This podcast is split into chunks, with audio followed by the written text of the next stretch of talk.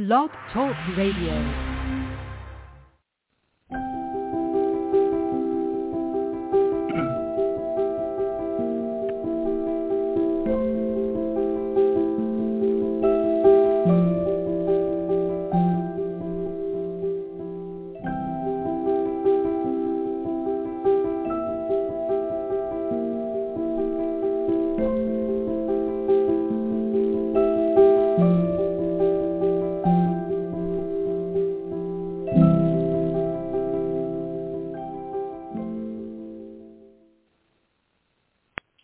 Good afternoon, everyone. At least it's afternoon in the upper Pacific Northwest area. I'm talking to you from outside of Seattle, Washington, and I just want to extend to you a very hearty greeting, and I hope you have enjoyed or are continuing to enjoy a wonderful day. Today's episode is entitled The Power of Prayer. And I'd like to introduce to some of you and refamiliarize others of you with one of my favorite, favorite authors. Her name is Corrie ten Boom. And Corrie, for those of you who may not know, she was born in the late 1800s in the Netherlands. She actually died in California. And she's known for one of the most read books entitled The Hiding Place. She also wrote uh, a, a couple of other books. One was Tramp for the Lord, and another was In My Father's Place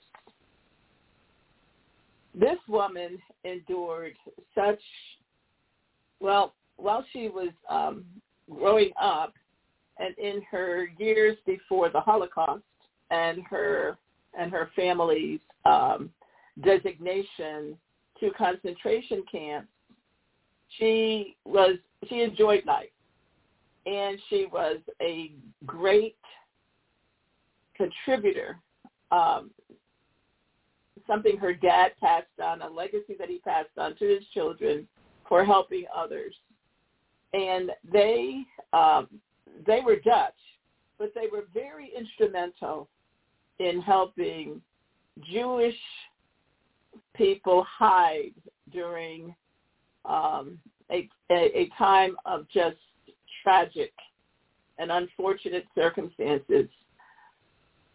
Some of the like we've seen throughout history situations, but that's a discussion or a, a, a response for another time. She's known for a particular quote, and it says, forgiveness is an act of the will, and the will can function regardless of the temperature of the heart. I don't know what that means to you, but to me it means that against everything in me, my desire,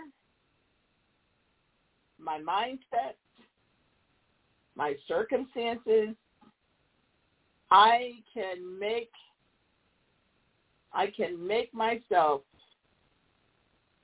do what is not humanly possible. But I know because I've been in situations like that that I must have the leadership and the undergirding of the Lord Jesus Christ in order for that to happen so that I can I can command my will under that circumstance regardless of how I feel. So now getting back to Corrie, she was the youngest four children she had two sisters and a brother.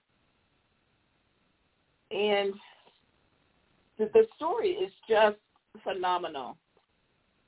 I'm not going to have the time today to tell the whole thing, and actually, I won't have time at all to tell the entire situation, but I would encourage you, if you have any interest at all in learning about a family and a an individual, the individual being Corrie.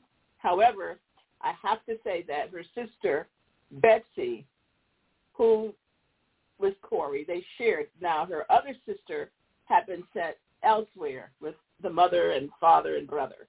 They all went uh, to separate uh, and or different concentration camps. But before we start, before I go any further, I should say, because we've started, I like to share the scripture for today, and it comes from the book of Luke, from our Bible, beginning at verse 1 through verse 10. And this is the, the new international version. One day, Jesus was praying in a certain place. When he finished to him, Lord, teach us to pray, just as John taught his disciples. He said to them, when you pray, say, Father, hallowed be your name. Your kingdom come. Give us each day our daily bread. Forgive us our sins, for we are, are for we also forgive everyone who sins against us, and lead us not into temptation. Then Jesus said to them, Suppose you have a friend, and you go to him at midnight and say, Friend, lend me three loaves of bread. A friend of mine on a journey has come to me, and I have no food to offer him. And suppose the one inside answers, Don't bother me. The door is already locked, and my children and I are in bed. I can't get up and give you anything. I tell you, even though he will not get up and give you the bread because of friendship, yet because of your shameless audacity, he will surely get up and give you as much as you need. So, I say to you, ask and it will be given to you. Seek and you will find. Knock and the door will be open to you. For everyone who asks receives, the one who seeks finds, and to the one who knocks, the door will be opened. So now to continue, uh, may the Lord add a, a, a blessing to the reading of his word. And to continue, I am going to read from the devotional. So Corrie is, is her, her position in this particular devotion is as follows. Now they have conquered him through the blood of the Lamb and through the word to which they bore witness. They did not cherish life even in the face of death. Corrie says, yes, the blood of Jesus has great power. There is perhaps not a word in the Bible that is so full of secret truths, the blood of Jesus. It is the secret of his incarnation. When Jesus took our flesh and blood, the secret of his obedience unto death, when he gave his blood at the cross of Calvary, the secret of his love that went beyond all understanding, when he bought us with his blood, the secret of his victory over the enemy and the secret of our eternal salvation. So she begs the question, why does the devil hate this world? Because it reminds him of his defeat on Calvary by the death of Jesus who gave his blood for us, but also reminds him of Jesus' life, the resurrected one, to whom we may come with our sins that is why the devil is afraid of it. The blood of Jesus Christ has great power. Once I visited a big prison in Manila. It was a hotbed of sin. There were 7,000 prisoners. I had an opportunity to speak there during three afternoons, and when I entered, I noticed that above the door was written, security limit. I asked what that meant. and was told when anyone entered this prison, he had to go at his own risk because there were only a few guards. I looked into my heart to see if I was afraid, and yes, I must admit there was much fear. But what could I do? I knew I was in the way of the Lord, so I must obey.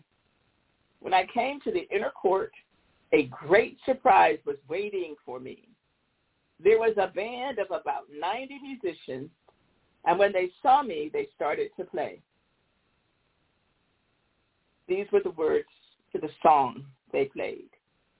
There is power, wonder-working power in the precious blood of the Lamb. All my fear disappeared. There is no reason to be afraid when a child of God is under the protection of the blood of the Lamb, the blood of Jesus. God gave us a great blessing, 7,000 men, with the help of a loudspeaker. I reached them with the rich gospel, the glad tidings for sinners. And folks, she asked two questions. How can you grow confidence in the power of Jesus' blood? I'd like you to think about that. And then she asked, what aspects of your life need this power today? And I'd like you to think about that along with myself. I've been pondering over this question ever since I knew that I was going to um, that I was going to uh, discuss this today. And then her prayer is, Lord, I believe there is power in your blood. Protect me with it. Amen. And I ask that he would protect you as well. I do see that I have a, a, a someone who wants to uh, say a few words. So one moment, please.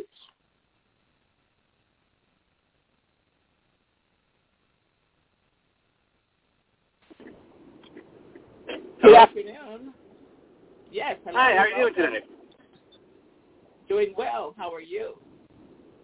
I'm good. Um, I have a question, and it's been uh, it's between me and my wife and my kid, and I just need some advice, and I just thought maybe you could help me out.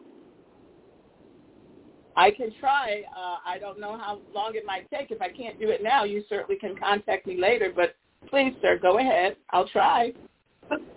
Okay. Um, at the beginning of uh, the fall, my wife enrolled my 12-year-old son into ballet lessons, and I'm fine. I'm cool. I'm progressive. I don't mind that so much. You know, that's great. But uh, my mother or my wife has a dance background. She was a classically trained ballerina all throughout college, was in some dance companies, so she loves it. She's so excited to have a son in dance. We only have one child, and she's very excited to have a boy taking ballet.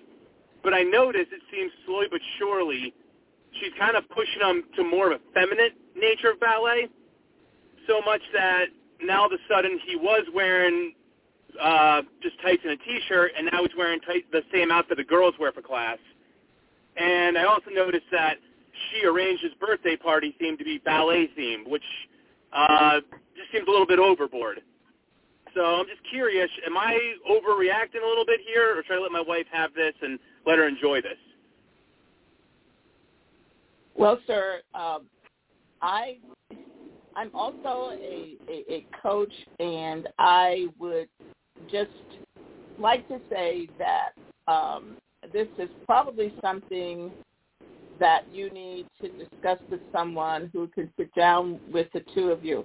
However, what I'd like to suggest is that the two of you at least have conversation about this. Have you have you attempted to talk to her about it, and to, so well, that yeah, you can express your. I'm well, sorry. Like originally, so it started off. Your, I'm yeah, sorry, originally, like I said, I'm kind, yeah, I was trying to be kind of relaxed about it at first, and like, okay, I understand, you know, tights equal, you know, or ballet equals tights and stuff like that. But all of a sudden, when he started wearing the same clothes the girls were wearing, I asked my wife about that, and she goes, yeah, "Oh, that's, that's, what I'm saying. Have you tried to express yourself, your concerns to her? I know you said that you had been cool with it, but I didn't know if that meant that you had not that you had kept your feelings to yourself and not share it with your wife. Oh, slowly but surely, they kind of said, "Oh, does he have to wear the leotard and the tights?" And she goes, "Oh, well, lots of people wear that for ballet, even men." And I was like, "Okay." And all of a sudden, she showed me his birthday cake and has a pink ballet slipper, a pointe shoe on it. And all of a sudden, it just seems more. I'm not sure if she's like I said. I just kind of suggested being, "Oh, uh, does it have to be a pink ballet slipper?" And she's like, "Oh, well, it's ballet. He loves ballet." Yeah, I guess what I'm trying to say, if you could hear me, is that you you're, you're asking here, does it have to be such and such? But can you sit down with her and express your concerns? I mean, you expressed to me that you're concerned that he is becoming, or that she is um, overseeing uh, areas that would project um, more feminism towards him. And if that's something that you don't want, no, I don't think that you're over overreacting. I, I do think, though, that it's not fair if you don't say directly to her, express directly to her what your concerns are. She may not have even thought about it. Um, and maybe that's where you, you need to part, to, to lovingly, calmly, if possible, uh, share mm-hmm. your concerns. Not just say, um, not just ask, does he have to have pink? Or does he have to have the slippers like the girl? You know, I mean, there are many men who are ballet dancers, and they don't all wear feminine, the feminine attire, even though they may have the mm-hmm. leotards. It, it, it's not, you know what I'm saying? It's it's that it, it, it's a it's um more male oriented. So that's that would be my advice uh, for this. At least start. Okay. There. That's what I would suggest. Yeah. I hope that. All right. Um, yeah. At what point should I say no more? You know, if uh, she wants to have him wear a tutu for the recital, should I say no or? I don't. I, I would not want to get into telling you what to do. You have to go with what you are convicted of. You know, okay. I'm, I'm, I, we have gone, we have uh, really veered away from the topic today, and that's okay because I can sense that this is something that is really um, troubling to you, and um, and so I'm pleased to at least give you these few remarks. But I would not tell you what to do. That has to be your own conviction. Okay. Does that make sense? All right. Does that yeah, I understand. Yep. Okay. Well, if I can do any more, uh, please let me know. How did you happen to hear about the program? Oh, I just check out the Blog Talk radio system and see what's live currently, and just what what, what sparks my interest. Well, thank you for joining me today. Okay. Thank you. You have a great weekend. Okay. You too, sir. Bye for now. Bye. Bye. Bye. Bye for now. I know.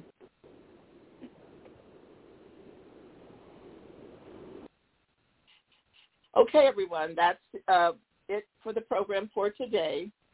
We will uh, pick this up a little bit uh, next week and uh, just move into forgiveness. I will uh, do a recap, perhaps, and then move into an element of forgiveness. Until then, have a wonderful weekend, a wonderful week, and take care.